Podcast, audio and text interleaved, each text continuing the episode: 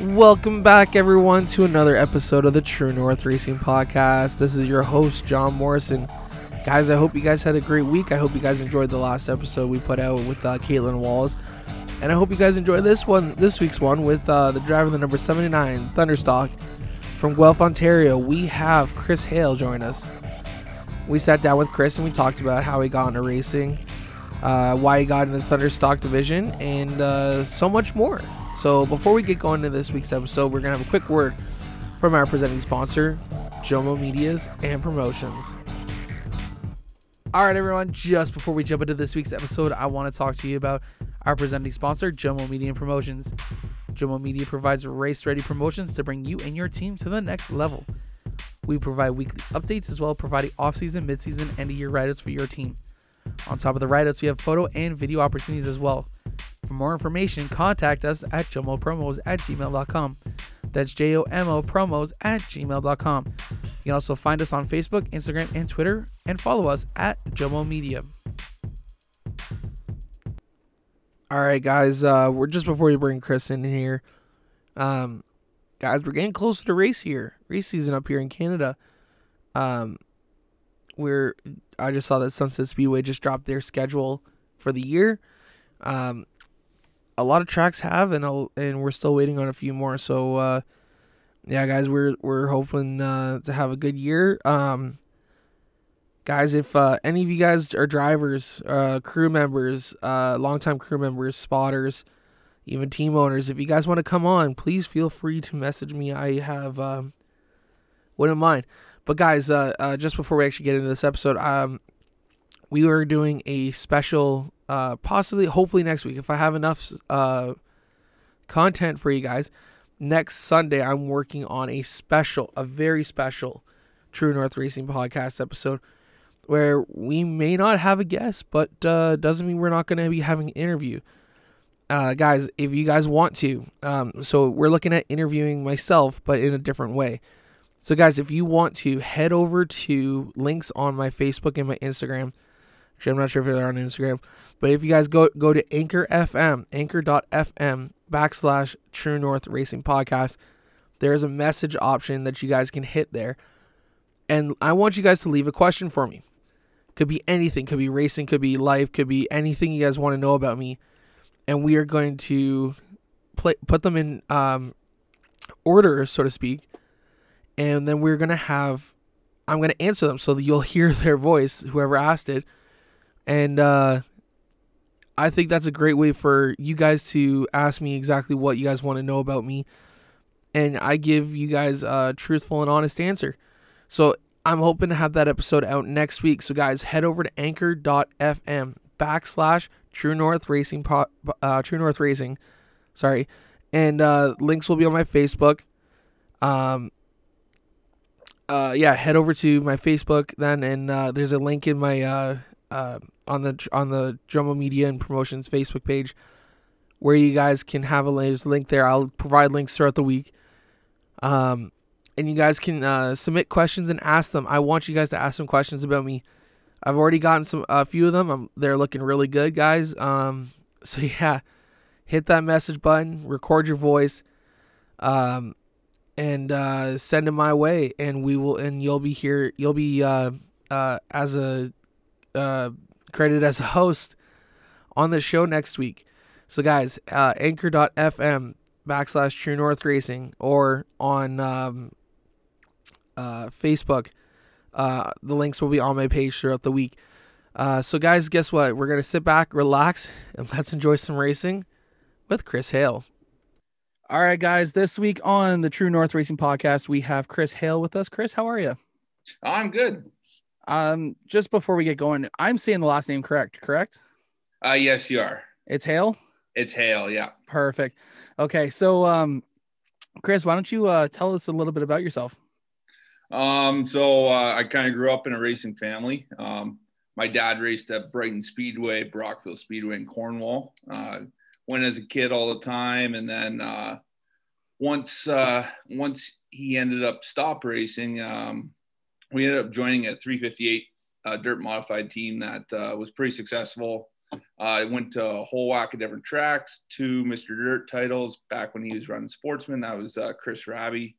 And then uh, learned a ton with that. Uh, I ended up after post secondary coming uh, down this way to Guelph and uh, kind of got started in the Thunderstock division at uh, Speedway. So Nice. had uh, had some good success with that, and uh, yeah, it's been a blast. So we're gonna jump back and we're gonna start with growing up at the track there. Um, what was your earliest memory of the going to the track? Um, I'd almost say uh, I want to say my dad ran uh, street stocks in nine yeah ninety four is uh, when he started running, and then uh, he originally came from Alberta running on the asphalt, Okay. and then uh, he ended up crewing when he first came to Ontario, and then uh, yeah, I think in '94 he started in the street stock division, and then he worked his way up to uh, Canadian Modifieds, which uh, still run at uh, Brighton Speedway, Okay.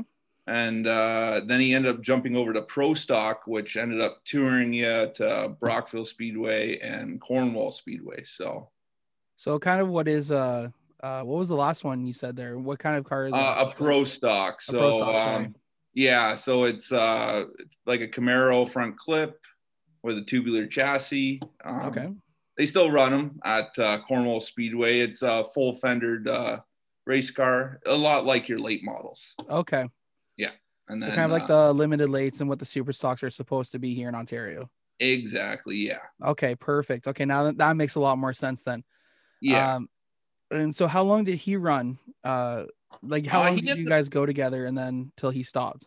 Uh, he ended up stopping um, in the early 2000s. Uh, ended up, uh, we just got an opportunity to, we, we had a, a friend growing up that was just coming out of go karts, uh, Chris Raby, obviously. And then he ended up uh, jumping into sportsman right away and he asked if we'd like to join his team. And uh, we ended up doing sportsman modified, uh, crewing for him for around 11 years. Okay. So uh, what was what was like crewing for him? Uh, you know what? It was pretty exciting. Uh, he ended up having uh, an over 50% win average when he was in sportsman. Wow. So it was, he, it was a pretty dominating force. He, he, uh, growing up crewing for him, you learned so much because you, you tried so many different things. We would, uh, the different combinations of shocks, uh, springs that we try at the, at the track, uh, it was is mind blowing, really. Uh, the different combinations, and then all the different tracks that we went to. We went to about twenty to twenty five different tracks. Uh, back then, the the Mr. Dirt Tour was uh, pretty popular. You had big names like uh, Ryan Susie, uh, Matt Williamson. There are also other big runners that were uh, racing against him at that time. okay. So So that must have been uh so what how old were you when you were doing that? Um, I would have been uh, end of high school. Uh, I I'm 30 now, so or 31 now. So uh, this is going back like 15 years ago. Okay. Uh, so yeah, end of high school for me, and then uh, up till I was about 22. So Okay. That made okay, that makes sense. Yeah, I'm I, I'm only a couple years younger than you, so Ah. that's um but I- uh, no, it was, it was a great experience. Uh, I'll, I'll say it to anyone out there who wants to go do uh, Super Dirt Week. I know with the coronavirus right now, we can't really head that way, but that was always a blast. That was kind of the end of the year party. Uh, go try and win some big money and uh, have a ton of fun. So So you ended up you you went to college. What did you go to college for? uh, I ended up going to college for uh, millwrighting, Okay. and then uh, I ended up taking a uh, wind turbine electrical apprenticeship. Okay. after that. So it was uh, four years of post secondary in Kingston at uh, St. Lawrence College, and uh, that ended up bringing me down down this way. So And how how has that been? How's coming from Kingston way down to this way? How's the um, you know what? It, it's uh, I kind of miss home a little bit. Uh, Yeah. Kingston's a nice city. You're right there on the water. Um, lots of stuff to do. I mean, with the racing stuff, you have uh, a bunch of different racetracks you to, to go to with the border being so close. yeah? Yeah.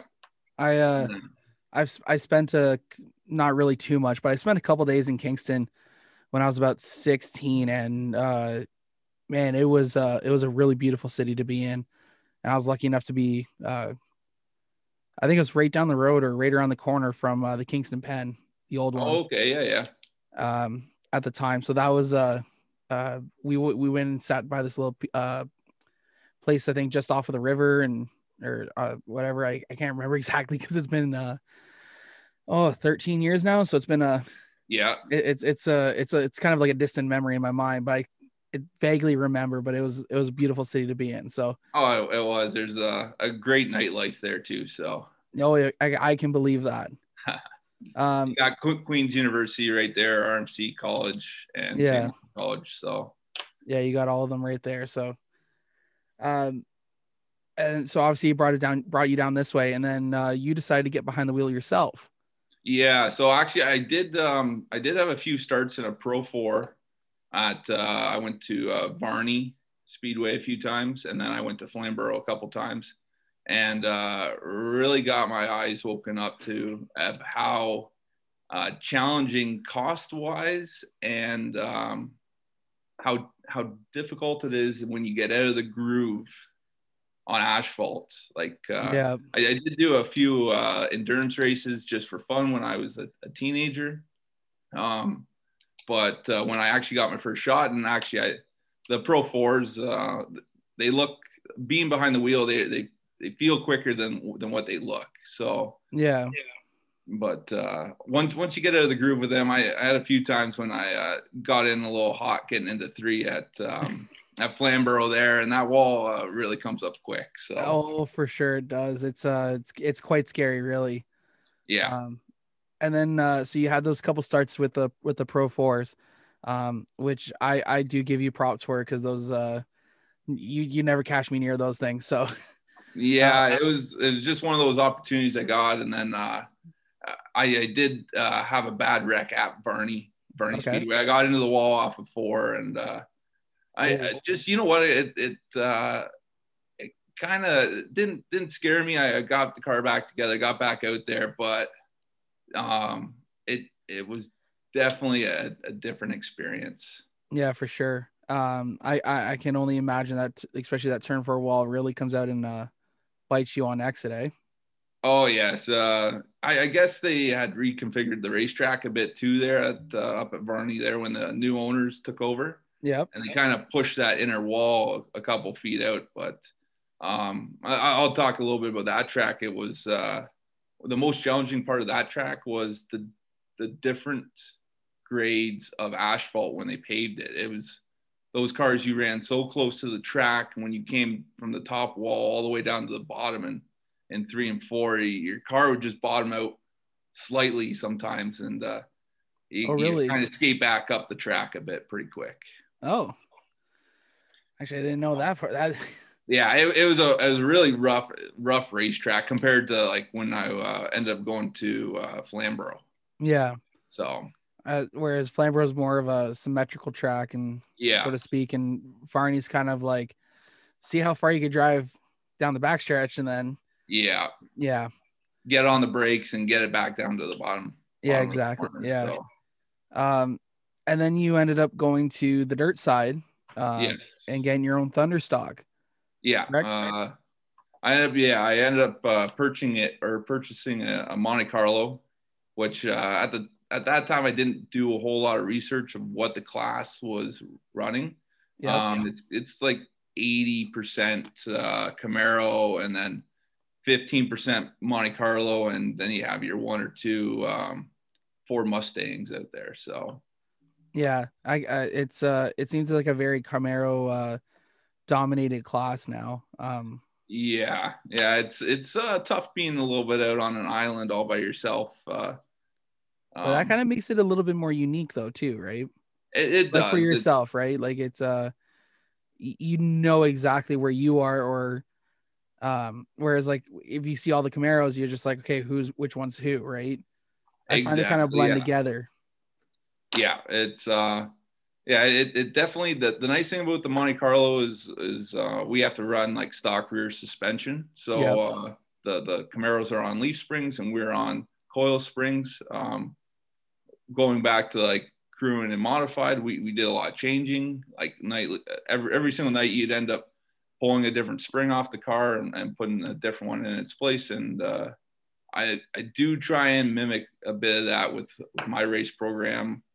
Um, you can talk to the guys beside me who, who, who pit pit beside me, and they said that I'm always changing stuff on the car to try and get a, a better advantage for the feature. So Yeah, because uh, unlike asphalt, really, uh, dirt the track always changes, right?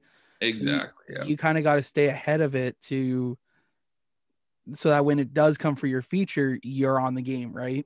Yeah, Um, Oh, that's that's right. Yeah, and uh, I always find it also depends what racetrack you're going to, depending on uh, who's the top show. So when we go to Merrittville, Humberstone, and you got the sportsmen's and the modifieds, uh, the track really takes a different spin on the night compared to like uh, Ohsweken when you're doing uh, or having the sprint cars yeah. out there before you. So So what's the uh, what's the difference there, kind of, with the modifieds then coming to you guys and compared to the the sprint cars?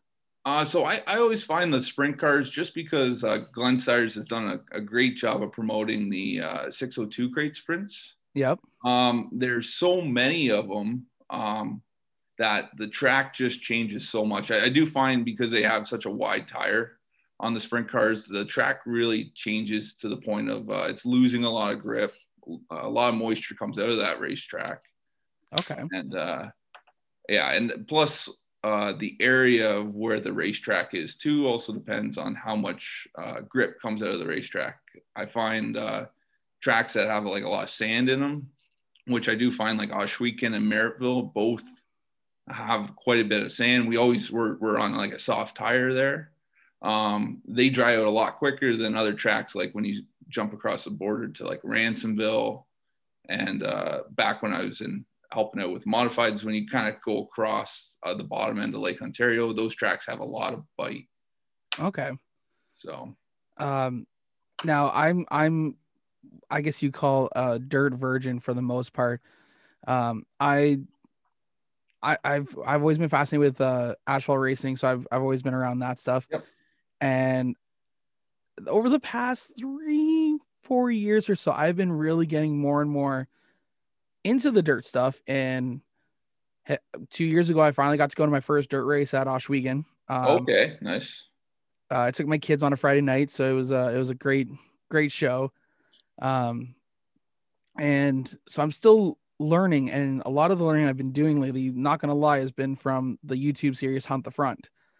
Mhm. So I'm finding when in the off season right now, I'm learning a lot through how what you do, what to expect, what to watch for, yeah, and I'm kind of learning through that stuff. And it's kind of interesting trying to understand and learn when you're the second dirt guy I've really had, or third dirt, Okay. third, third dirt guy I've really had, and um, the other one being Joey Harrimans and uh, Mhm. Ryan Houston.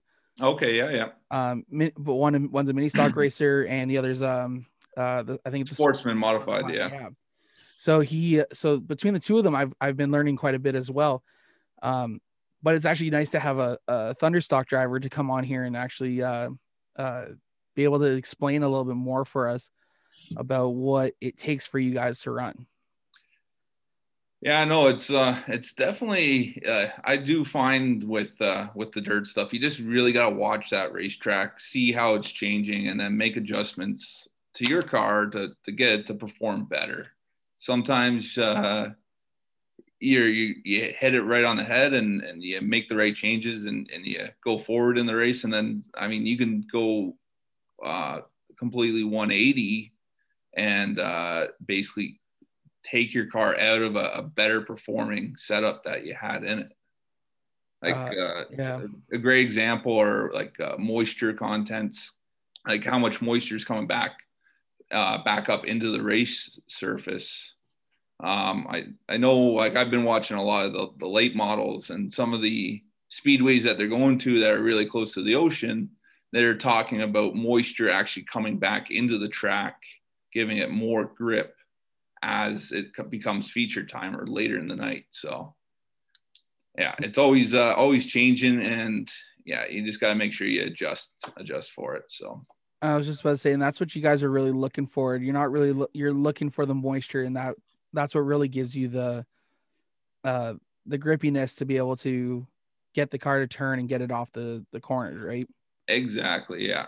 Uh, we do have quite a few limitations with a Thunderstock. That's uh, the one thing that uh, I, I'm not a huge fan of for running that class. Like it's a great class to run with. The guys that you compete against are great. Um, when you talk to someone who's in like modifieds or, or late models, um, they have so many different adjustments that they can do to make their car better. Yeah. So, um, what kind of uh, um, so kind of what is your favorite track that you've actually been uh, that you've raced at? Um, I, would almost say uh, I, I, have one track that I've gone to just a couple times, and uh, I've always had a blast going there. It's it's Ransomville Speedway. It's uh, just up uh, just across the border from Niagara Falls there. Okay. And uh, it's like a, a small half mile, um, really fast racetrack that uh, that I always really enjoy going to. So just the uh, the name in itself, I've uh, just kind of uh, piques my interest a little bit into uh, when the borders do end up going, uh, we're allowed to travel again. I wouldn't mind hitting it up because I've I've been hearing that track a lot lately, and it just seems like it should be a, a track I should hit up. It, it's a blast. Um, I uh, when I first went there, I was really like I took a walk around the racetrack and uh, something that really caught my eye is coming at turn four. The problem is the wall ends, but the banking of the racetrack is is still very aggressive on the track surface. But if you ever got off the racetrack, you're like a good four, five foot drop into the wall. Oh, so it, it and the wall is set about um, a good like six to ten feet back from the racetrack where the fence fence is, and it's uh, it, it's one of those tracks that um, I can see a lot of damage happening to your race car if you ever get off the racing surface. Yeah, I, I can I can imagine. Yeah. Um, kind of one thing I've always been kind of concerned with, um, with with racing on the dirt, with a lot of the, I, I hate to say, it, bring up kind of cars here, turning right to go left. Yeah. How do you position yourself in the car to have the best vision? Uh going around the corners? Do you sit straight like as if you're sitting in a regular car? Do you have it tilted a, a little bit or like how do you? Um for for my thunderstock like i'm a, i'm a taller guy so i'm i'm sitting up pretty tall in the car. Uh in, in a thunderstock we actually have really good visibility across the whole front of the car and to our to okay. our right yeah. Um the track especially like Ohsweken because it's so wide. Um, when you're running the top groove, you can look down the racetrack to your left and you can see all the race cars. But if you ever ever come off the bottom of the racetrack and you're coming across the track, it, it is challenging to see a guy coming on on your outside. Um, it happens a lot, especially with the sprint cars. That uh, if you don't see anyone to your to your right, it's your spot. And uh, someone has a good run on the outside of you, and he, really you're you're at the mercy of uh, the person who's below you. So, um, yeah. So. Yeah, because that that that was always uh not gonna lie was like it may sound like a stupid question, and it to me it's just a learning question that because I don't know it. It's just something that would be uh I feel like would be quite useful to let people know exactly what what the deal is with that, right? Yeah. Well, I, I do find like uh, tracks like because they're so wide. Um, you can go three wide, no problem there. Oh yeah. The problem is, is you think you're three wide, and someone just stuck it four wide. It's there's so many times um, that that I will say that's a nice thing about running a full fendered race car. Yeah. Um, if when you end up going four wide, at least guys aren't climbing tires that that often. It does happen, but um, yeah, it's uh, those wide racetracks. It can get uh, pretty dicey, especially if there's a lot of grip out on that track. I've uh, I've there's been numerous nights I've watched the Friday night show that uh, Ohsweken Speedway and G-Force TV have put on. So for sitting at home, even watching it, I'm like, and just seeing the cars end up going four wide, or even oh, in the yeah. mini stocks, I've seen them go five wide for Christ's yeah. sake. Like I'm thinking like th- none of this is going to end out good for anyone. No, especially uh yeah, if if uh if a guy gets turned or, or there's just so much racetrack that uh it, it can be hard to you'd think it'd be easy to avoid someone that that's getting turned, but uh sometimes you get on the the train tracks and you're you're aiming right for them. So Yeah, exactly.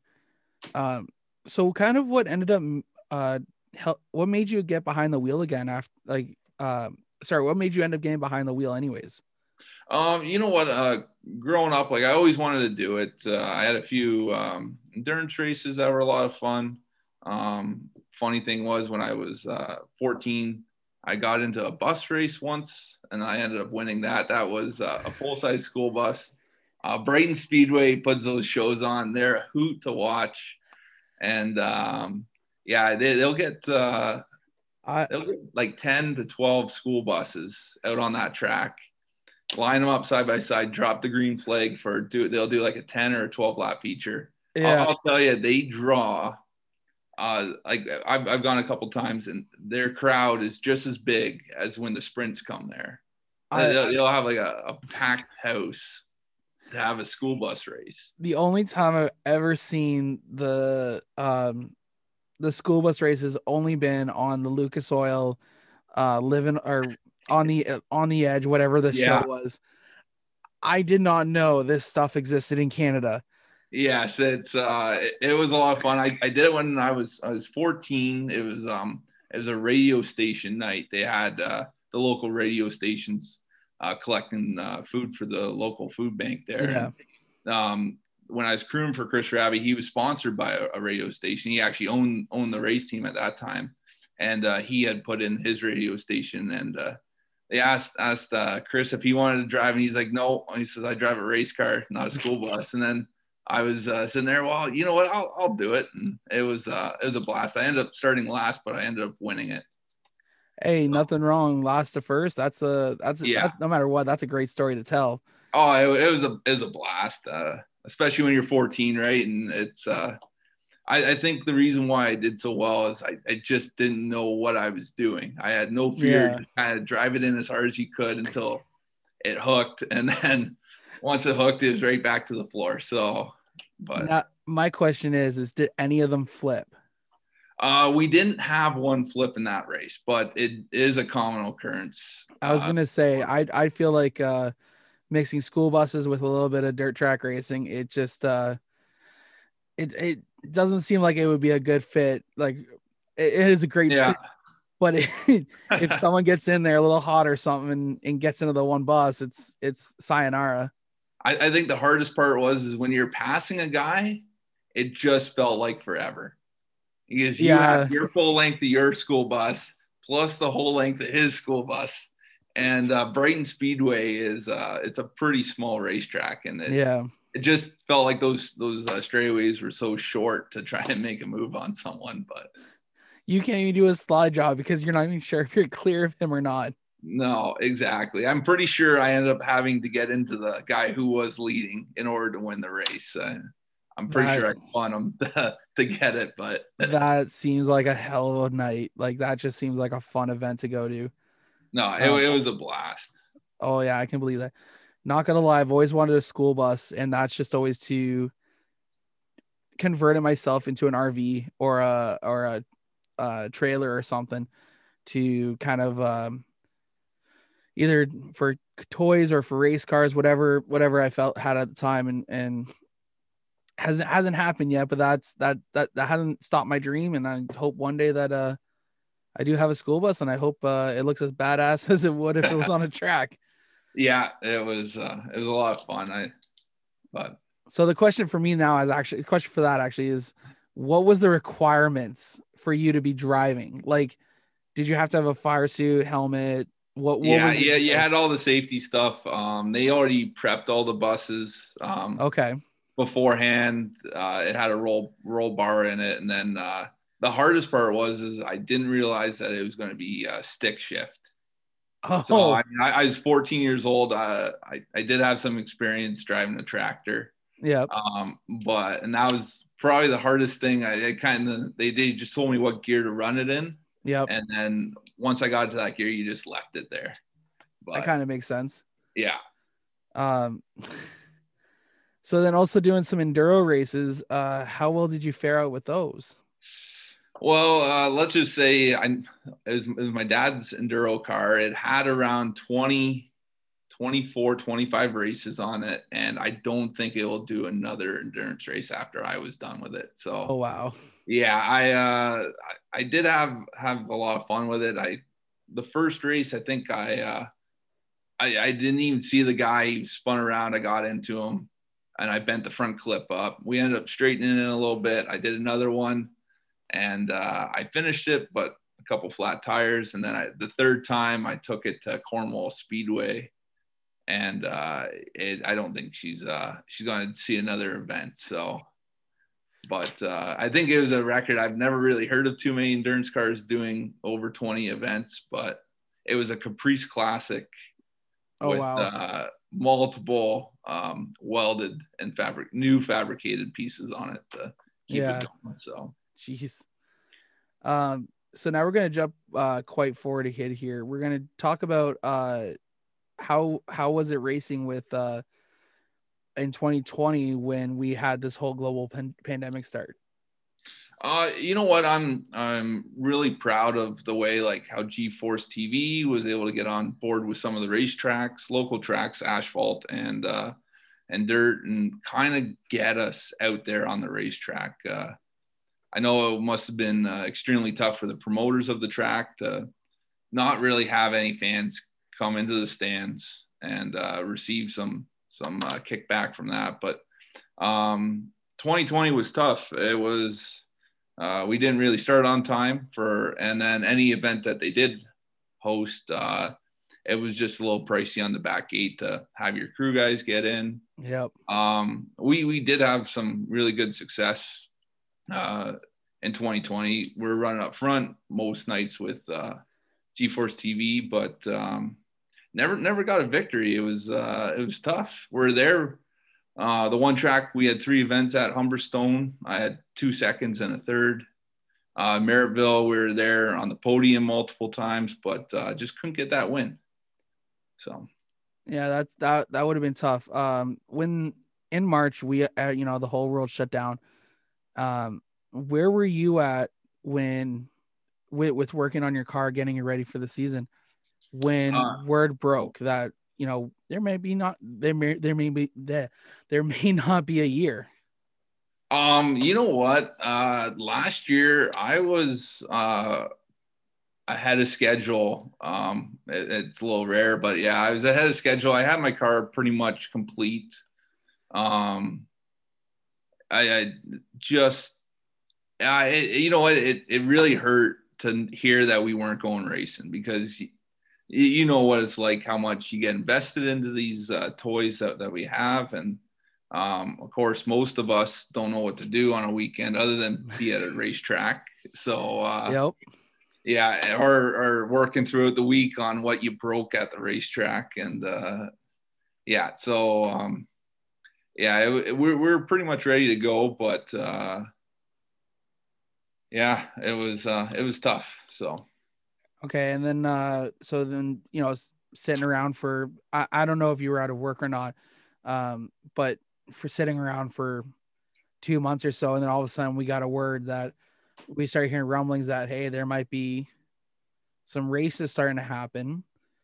How excited were you when you heard on I think it was G Force that announced it on their Tuesday night show that um I think it was Merrittville or Humberstone. I knew it was one of those two. yeah, it, was Humberstone that uh, started. Yeah. And um, I, I just remember them saying like uh, they're only going to do so many spots. So sure enough, like I'm pretty sure that night I uh, text Dave who was uh, promoting Humberstone Speedway at the time, and I'm like, hey man, count me in. Like I don't want to miss miss my spot. And the the backdoor price tag was I think two hundred and fifty dollars a team. yeah. And you know what? That that just like flew over my head. I didn't, I didn't care if it was five hundred, a thousand bucks. I, I really wanted to get it on the track and and do some laps. So Oh, I can imagine. yeah. So uh, yeah, no, it was uh, yeah. We ended up getting into that event, and uh, I, I'll tell you, it was it was tough. I think we had close to forty cars show up for Thunder stocks.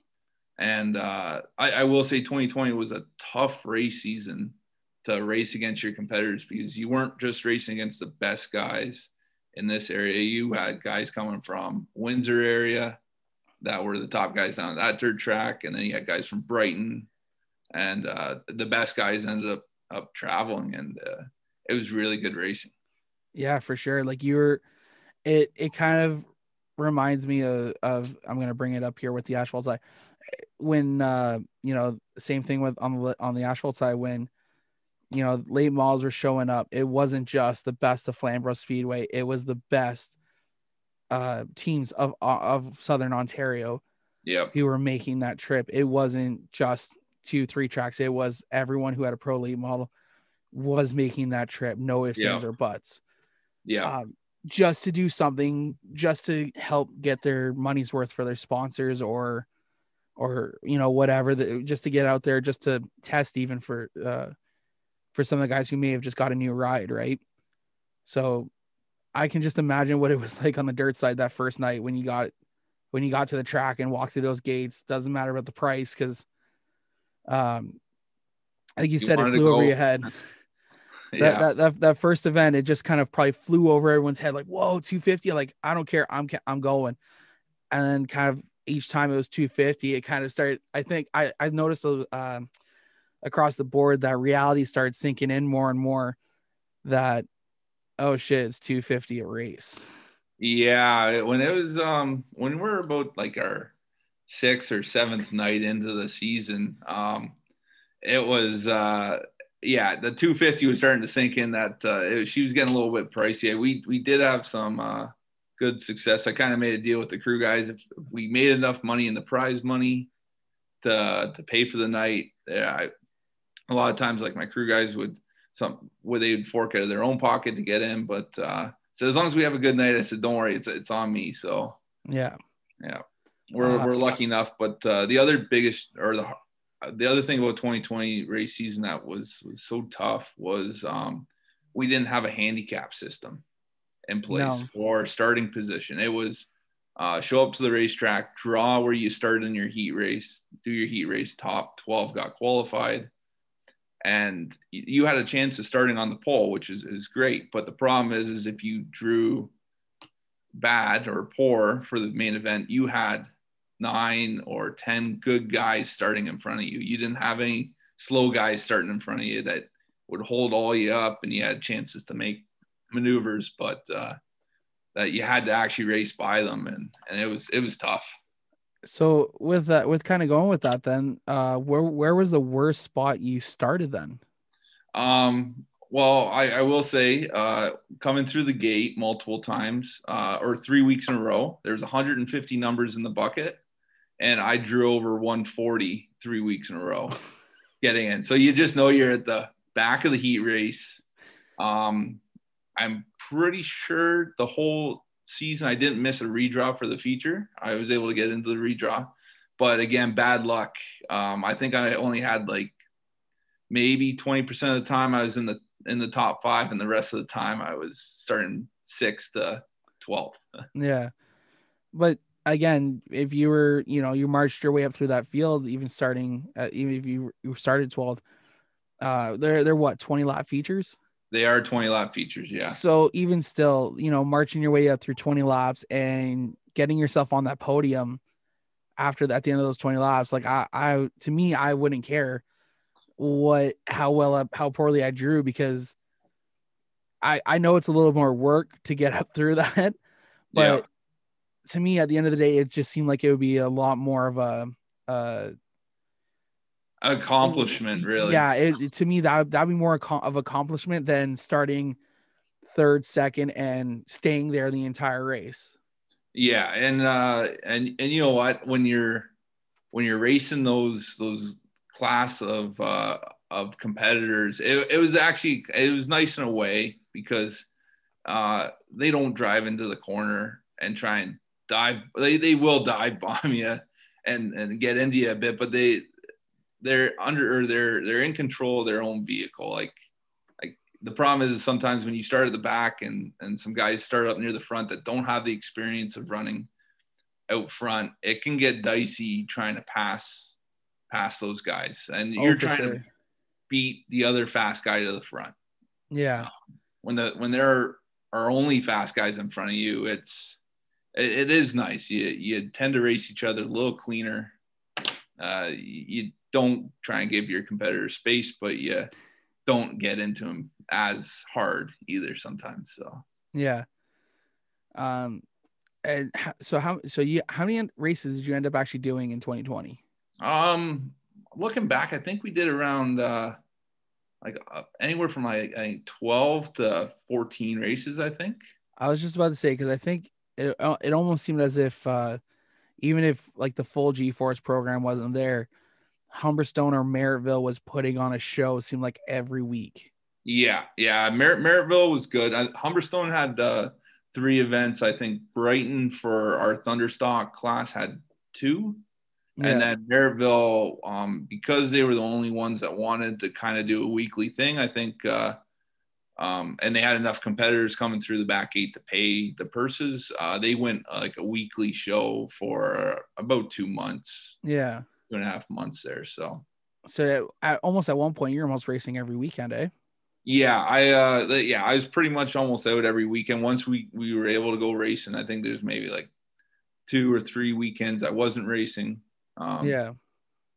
but uh, yeah, it was. I mean, it, it, was kind of fun. You got to go around to some tracks that uh, I really don't get to go to too often. Like I got up to Brighton for those shows. And that must have been nice getting up up that way because that's uh that's almost your home turf back over that way, right? Yeah, yeah. It's probably the worst track that I do at is uh, Brighton Speedway. It's a tough. Um, they have uh, for the inside of the racetrack, it's tires, and um, I always seem to make friends with those tires. But uh, yeah, it's uh, it's it's a tough little track to get around, and the locals just have uh, such an advantage over you when when you go there. There's some really good good racers up that way. So Yeah. Um, I'm just kind of curious, and please correct me if I'm wrong here. Um, you have some LED lights in your rear window, correct? um, underneath the car, Underneath the car. yes. Okay, because not gonna lie, you're probably not gonna lie. This has actually been a fun interview for me because not gonna lie, uh, everyone goes after Dave Bailey and and whatnot because he's the what better guys. But not gonna lie, you're actually my favorite dirt racer oh, I in, in the appreciate that. Thunderstock division because I see those lights and I'm like, I know exactly, I, I know exactly, you know where where you are on the track, and I'm and I keep watching it because I'm like, it it helps me identify where you are on the track. So Yeah, no, that's uh, kind of the reason why I put them on. At first, I was like, well, uh, questioning because uh, when you tend to get into someone and they see uh, blue lights driving away from them, they know exactly who it is. But um, after watching that first uh, video at Humberstone, I was like, it, it just, it's so much easier to identify which car you are out there. yeah, Um, no, uh, my my parents they watch from home, and uh, it, it's. I think that was the first comment my mom ended up making. She's like, "Oh, those blue lights! I was able to follow you out there." Uh, it it does get a little hard to see sometimes on the camera, just with the dust. Yeah, Even worse, being behind it in the driver's seat, um, racing out there. Sometimes it, it gets tough to see, but uh, yeah, those those blue lights uh, really stand out. So Oh, for sure they do. I was like, I, I, I was sitting at home, you know, I was watching. Uh, I think it was probably the feature or something like that for for your class, and all of a sudden, I'm like, I see blue lights, and I'm like, that's badass. Like I've never seen that on any other race car. Um, that's actually in a in competition.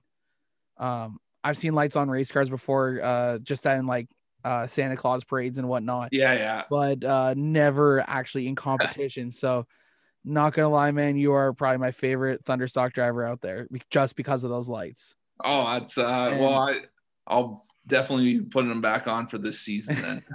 I, I cheer for you week in and week out. So, um, and you know what? You, you're in Guelph, right? Uh yeah, I'm in, over in Guelph. I'm not even that far from you. I'm about 35 minutes. I'm over in Erin.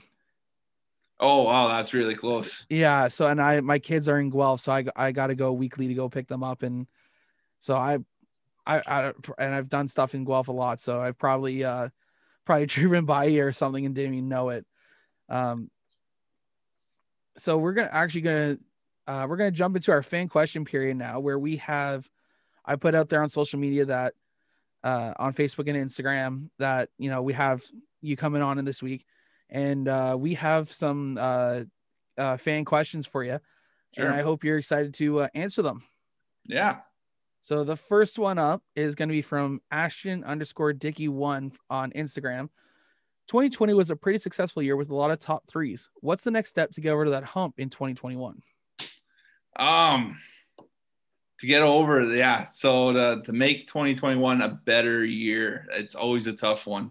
Um, you know? I, I took a step back, uh, evaluated the car, wrote down a budget of, of some money where I can try and either improve on on like a shock program or like or la- the, the year before I did pulleys. Um, yeah, no, I've I've kind of freed up some cash. I'm I'm trying some new things. Uh, my biggest problem is, is we didn't get to, to Ohsweken Speedway in, in 2020. And uh, it's one of my tracks that, that I really do enjoy running there just because of the banking of the racetrack. I find I do better at Humberstone because there's more banking at that track. Merrittville's Okay. very flat. Um, uh, you know what? I, I'm kind of hoping to get back to those banked racetracks to have a, a better run. So Sounds good. And then uh, we have Laura underscore Hale 27 on Instagram. What's your favorite racing memory? Um, facing or favorite racing memory. Um, you know what? Uh, the Brock Leonard Memorial at um, at Ohsweken Speedway. It was a 50 lapper, thousand to win, and uh, my my dad was there helping me out that night, and uh, we ended up battling. We are in second, third, fourth, always right there at the front. Couldn't get the leader, uh, Steve Shaw from down uh, Southern Ontario Motor Speedway was his his home track, and uh, we just made a great move to go to the outside, uh, going into one, and I ended up going from fourth to first by the time we came back around to the checkered flag. Oh, wow. It was kind of like he just hung it on the outside. Everyone went to the bottom, and there's a lap car in between, and I just got lucky. Oh, wow. And uh, I was What, uh, what year was that? Uh, that was in 2018. Okay. I Yeah. if uh I'm I'm gonna have to probably go back on uh the old YouTube there and uh check Yeah. it out, see if G. Force has that video up. Oh, it, it was uh, it was a blast. It was um, September 7th. Okay. and uh, yeah, it was uh, in in memory of Brock Leonard at uh, at Ontario or at Ohsweken Speedway, and yeah, it was one of their biggest races of the year. It was uh, also a, a duel on, on the dirt night where it's a little mini series that we run between the racetracks. So you had the best drivers from every racetrack there competing. And we had 40, 44 or 45 cars show up that night. And to be able to take home, take home the W, uh, well, meant a lot. So Oh, that's that, I can imagine that that would be a really good racing memory. Um, now we have uh, Jay Harriman's 57. Uh, why the metric chassis over the Camaro? Um, well, that first question that came up from Ashton Dickey. Uh, so the car that I race is actually his father's car. His father ended Oh, up building it? that car, and uh, he ended up selling it. Um, it was the first car that I bought. Uh, honestly, at that time, um, I didn't do my research. On honestly, when, when I first got into it, and I saw I, Chris Dickey had his car up for sale for five five thousand dollars, and it, it came with everything. Honestly, a seat was there. You just had to have a, a helmet and a suit, and and I went racing. I uh, I'm pretty sure I had I, I borrowed my dad's trailer, and uh, I just got out there. Had uh, a horrible first season, just fighting the car, but um, after that, I, I ended up getting it working. Like uh, I- a bit, on, I'm out there on an island by, by myself. There's not too many guys that run them, but uh, it's it's kind of nice to be different. So, not, uh, I no one imagine. can just look look at your car and say, you know what, this is what you're running. I want to try it in my car because uh, they're they're just they're running leaf springs. I'm on coils. So Yeah. Uh, we're gonna slip on down here to uh, James Daniel on Facebook. He met he asked, "What's your favorite snack before a big race?" Uh, you, you know what? I, I don't eat um, before before a race. I, you get a little nervous. You're like, well, if the car's a little lighter because you didn't have a huge huge dinner, um, hopefully you go faster. Uh, the only track where I go to and I just get get too many orders of it is uh, Ransomville Speedway. They have pizza logs there. Okay, like, what uh, is that? It, it's like um, it's like a spring roll, but exactly how it sounds. It looks like a spring roll, but it's actually it tastes like pizza. And uh, they they they're awesome. They're like six bucks, but you always tend to eat twelve or eighteen dollars worth before you get out, out on that track. So well, I know uh, if I ever make a trip there, I love pizza. That is my favorite food, hands down. No ifs, ands, or buts. I'll eat pizza seven days a week, 365, breakfast, yeah. lunch, dinner. I don't care. I, you can bet your sweet ass whenever I make it to Ransomville, I'm having two or three of those things. Oh, they're, they're yeah, they're, uh, they're a treat. And uh, every time I go there, I, I tend to go with a guy named Ryan Beagle. He yep. runs the 84 uh, RK car. And when we first went down there, we were both there for the first time ever and uh, he came over to my car at the beginning of the beginning of the night and he's like man have, have, you, have you tried these pizza logs yet and i said no and over over i went got a i went and got a, a an order and oh man it's uh I, I pretty much that's my dinner. Anytime i go there that's that's my dinner so. That that definitely sounds like a really good dinner. Um our last one here is from uh, jonathan vay. What are your goals for going into 2021 Oh, I, I think just um, try and try and get to victory lane a little bit more. Uh, yeah, it's it's basically hopefully um, I, I do have a, a kid on the way, uh, which is is due around May two four. So I, I told her that's when Ohsweken tends to open up. So I said if the kid can come a little earlier and there's no birthdays on the opening weekend of Ohsweken Speedway, uh, I'd appreciate that. But um, no, it's uh, uh, yeah. I'm just hoping to have have a little bit more success, go for a championship run. There always seems to be something every year that whether it's COVID or you blow a motor on the, the last night, or there's just always something that hinders me from uh, getting a full season of, of really good points. Yeah, consistency, I guess, would be something I'm going to try and work on. That's a that's that's actually always a good idea is to always plan for consistency, right? Yeah. Um. So with uh, I, I can't remember much many tracks have uh, actually laid out a schedule yet for you. But what are your plans for 2021? Um, I, I'm gonna start here at at Merrittville. Um, they set a date in the middle of April to start test and tune. So okay. and then following with uh, weekly racing after that. So uh, definitely gonna start at Merrittville Speedway um, like, like I said, a little one's on the way, so um, probably going to miss a week or two there, but uh, probably, uh, yeah, start with Merrittville, hit up Humberstone, and I, I really do hope uh, Merrittville's or um, Speedway comes out and uh, does weekly racing there as well. I, I really hope we can go all end up going back to Ohsweken there and celebrating uh, 25 years of uh, great racing there as well. Yes, and they got so many great events planned for for that track with the uh, with the NASCAR Canadian Tires or sorry Pinty's Series yeah. uh, going there. I'm really curious to see how those how the asphalt cars. I know, right?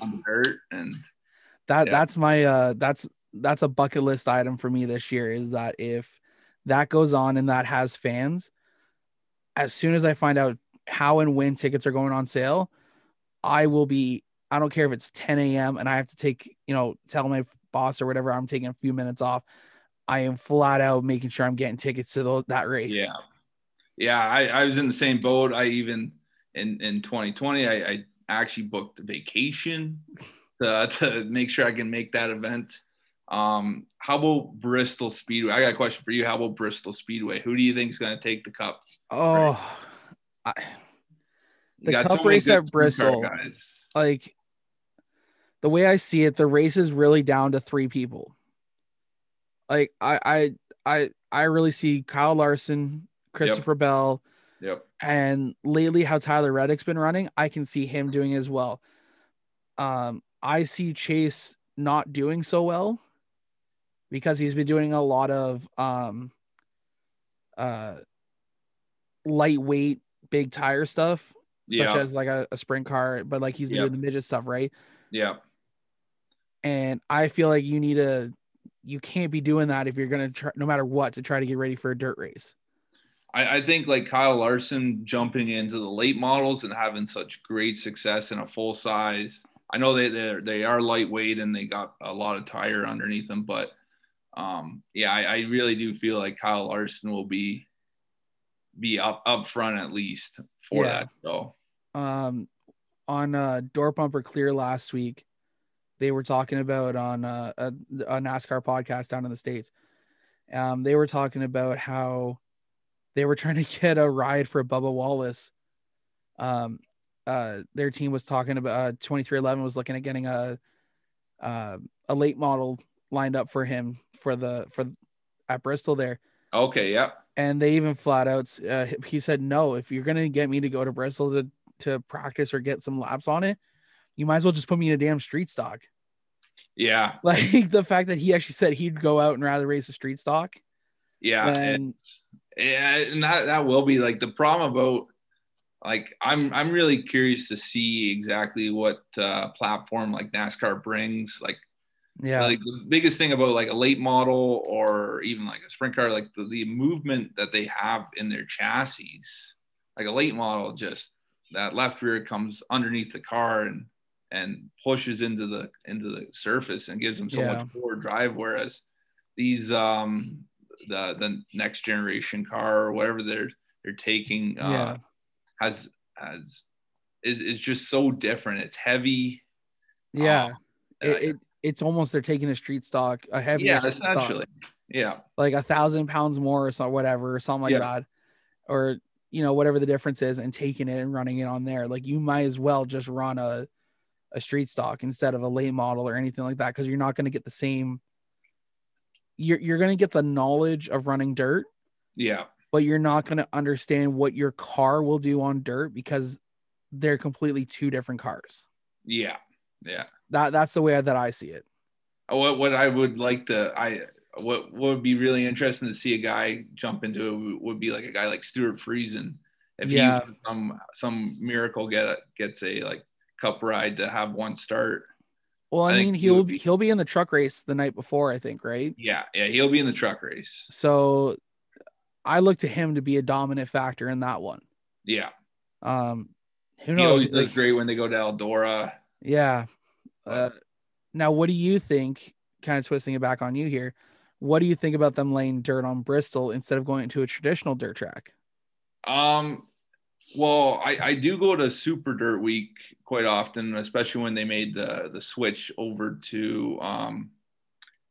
Oh, I'm blanking on the track's name, uh, just north of Syracuse there. Yeah, Um, I, I know which one you're you're talking Yeah. about. Thinking too.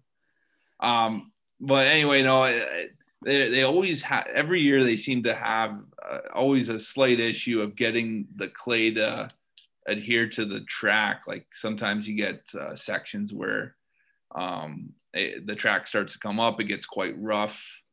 Uh, those bigger tracks, your your ride heights tend to be just a little lower, and you start to bottom out the frame on the racing surface. Now, Yeah, I'm I'm really curious to see like uh, what they do, or or what what yeah what, what what they do to get that clay to stick on such a high banked racetrack. Yeah, Like, for sure. Yeah, uh, that'd be my my biggest concern because nothing.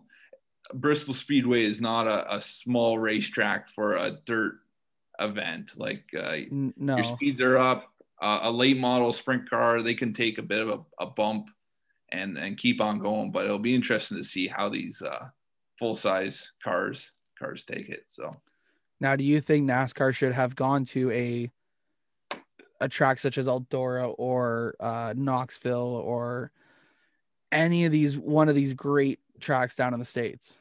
um personally, I think they should have. I think they should have given Tony Stewart a chance to to host the event at his track. I, I do understand where they're coming from, from like a fan's point or fans perspective that they can only maybe run at a, a 10 or a 20% capacity and Bristol can hold quite a few people. Yeah. Um, I think it's going to be a huge hit for the series. I think everyone's going to be watching it. Um, I, I think like Knoxville would have been a great spot to go to just because you got pits that are big enough for all the haulers. Yeah. Um, yeah, or or Eldora, but uh, and and I know the grandstand is a little tough. I think they have like twenty or thirty thousand at Eldora. Yeah. Whereas they have like eighty or ninety at at Bristol, right? Yeah, they have uh, well over a hundred thousand at Bristol. Over hundred, yeah. So and they're even at Bristol, they're only allowing thirty thousand. Thirty thousand, yeah. So yeah. I mean, I wish I was getting tickets to that, but I, I think like I, as much as I would love to, I think that would st- like it would be a sight to see, and I think that's what they're trying to do is they're trying to make it a sight to see. Yeah. But I still think that if NASCAR was to do something like this, there's a reason why the truck race the past two years, three years, has looked the way it has over the past 6 mm-hmm. They, they, I, don't know if you listen to DBC or Door Bumper Clear or not. Um, but they I, talk I about this all the time. Okay. Like they talk about how like the first couple years it was locked down the top. As soon as you got to the top, you were you were golden. Yeah. No one's passing you. But Tony and the team were able to work the track to where you weren't just running the top, you're running the bottom, you're running the middle. You could find where to run it, right? Yeah. And now they're taking they're taking the knowledge that Tony has and not even applying it to Bristol. Yeah. So I feel that's a big like this is gonna I feel it's gonna look like crap. And the fact that they're running 250 laps oh, it, race. It's gonna be tough on that racing surface. It, it's it's gonna I feel the concrete's gonna show up again. Yeah. I, and I, I feel I, that. I, I think yeah, they'll wear down to the concrete. It wouldn't be surprising if if that does happen. If it Um, and then guess what? Guess where they're running? They're gonna either run up higher or they're gonna somehow get slicks and start running slicks. Like, Well, that that or I, like just even from the visibility point of the driver, like when when the track starts to come apart, um, like I, I went to Syracuse every year. yeah, It's one one mile racetrack. It's fast, and uh, where the tunnels were, uh, the track would actually start to break away over like with the concrete tunnels underneath because you had to go through a tunnel to get to the Yeah. infield. Um, those guys were, were hitting onto the concrete, and it was just, uh, I get the visibility when the track starts to break apart is so tough. Like uh, when you're the leader, it's great, you're gone, but uh, Yeah. the guy sitting back in tenth when they're going into corner one and they can't see any further than the guy in front of you yeah, some some great advice I always find with the dirt. When you can't see in front of you, you don't lift. because if you lift, the guy behind you gets into you. yeah. And I'd rather drive into something of someone being slower than being the guy driven into and getting spun. So, Oh, for sure. but That that does that does make a lot of sense though. Just keep your foot in the gas and just let it roll. And yeah, just just roll in nice and easy, and uh, don't try and get into someone. But um, oh, I, we covered a lot here. Is there anyone you want to uh uh thank for uh getting to you where you are? Actually, you know what? On. Before we do that, what are your plans in your racing career to go forward? Do you plan on staying in the Thunderstock division? Plan on moving Um, up, or what do you plan on do? What do you think you want to do? Uh, I, I'd love to move up. Um, the problem is, is you got to realize your your limitations with uh, how much you want to spend on this sport. A hundred percent. Um, yeah, like Thunderstock, it's a great group of group. It's a great group of guys. Uh, I really enjoy it. It's not at the top of my budget, but um, I, I do have some some friends that run in the higher divisions, and I do see the costs associated with running even just one division up. If you got into a a crate sprint, or if you went the other way and you went sportsman, um, you can spend a lot of money because Thunderstock's nice in the sense that uh, there's limits on prices for components like shocks. yeah. I know you said when you like with with being on asphalt, like like a sportsman can just get with the new shock technology and spring technology. Like they're you're buying a spring smasher, a Yeah. shock dyno. These are guys like everyone has one in at, at, their home shop, and Yeah.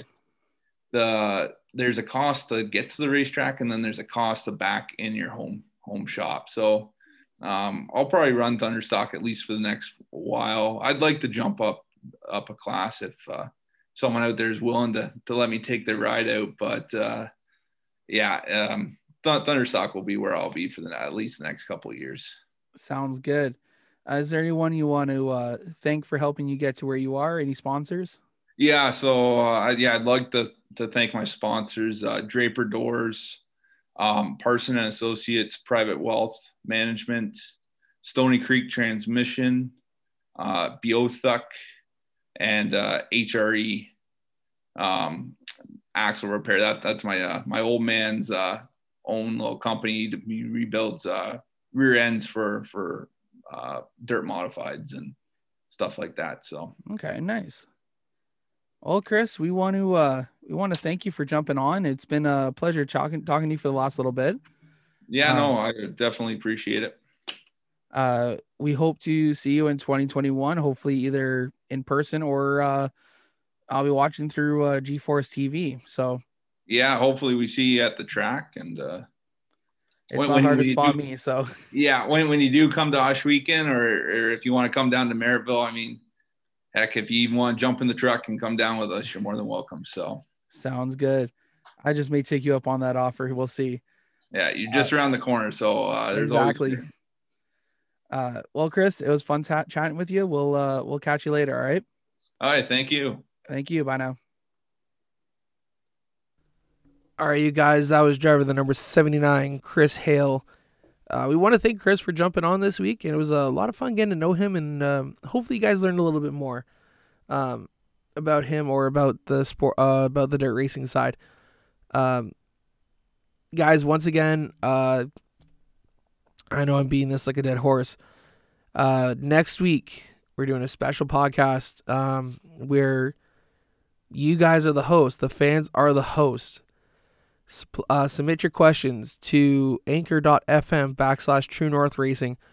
The link will be on my Facebook. Um, uh, if you guys want to submit a question and don't feel like uh, recording your voice, send it to me. I'll even put it in there, no issues. Um, yeah, guys. So, uh, uh, hope, uh, like I said, uh, want to have this special episode out where you guys get to know a little bit more about me. So I'm not talking about myself for an hour without uh, hearing someone else's voice because I feel like that would just not be fun.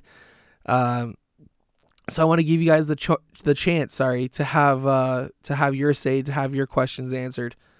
Um, so guys, if you're a fan of the show, if you're a fan of the podcast, um, please submit your questions. Uh, True North Racing backslash or sorry, that's not it. Anchor.fm backslash True North Racing, or on Facebook at Jomo Medias and Promotions. You guys can find it. Send me if you guys can't record it through that. Please send me an audio link um, through Facebook or uh, uh, Instagram, whatever, and I can download it and then send it to myself and upload it that way. Uh, I hope you guys enjoy another week. Um, this one was a great episode. I enjoyed talking to Chris a lot.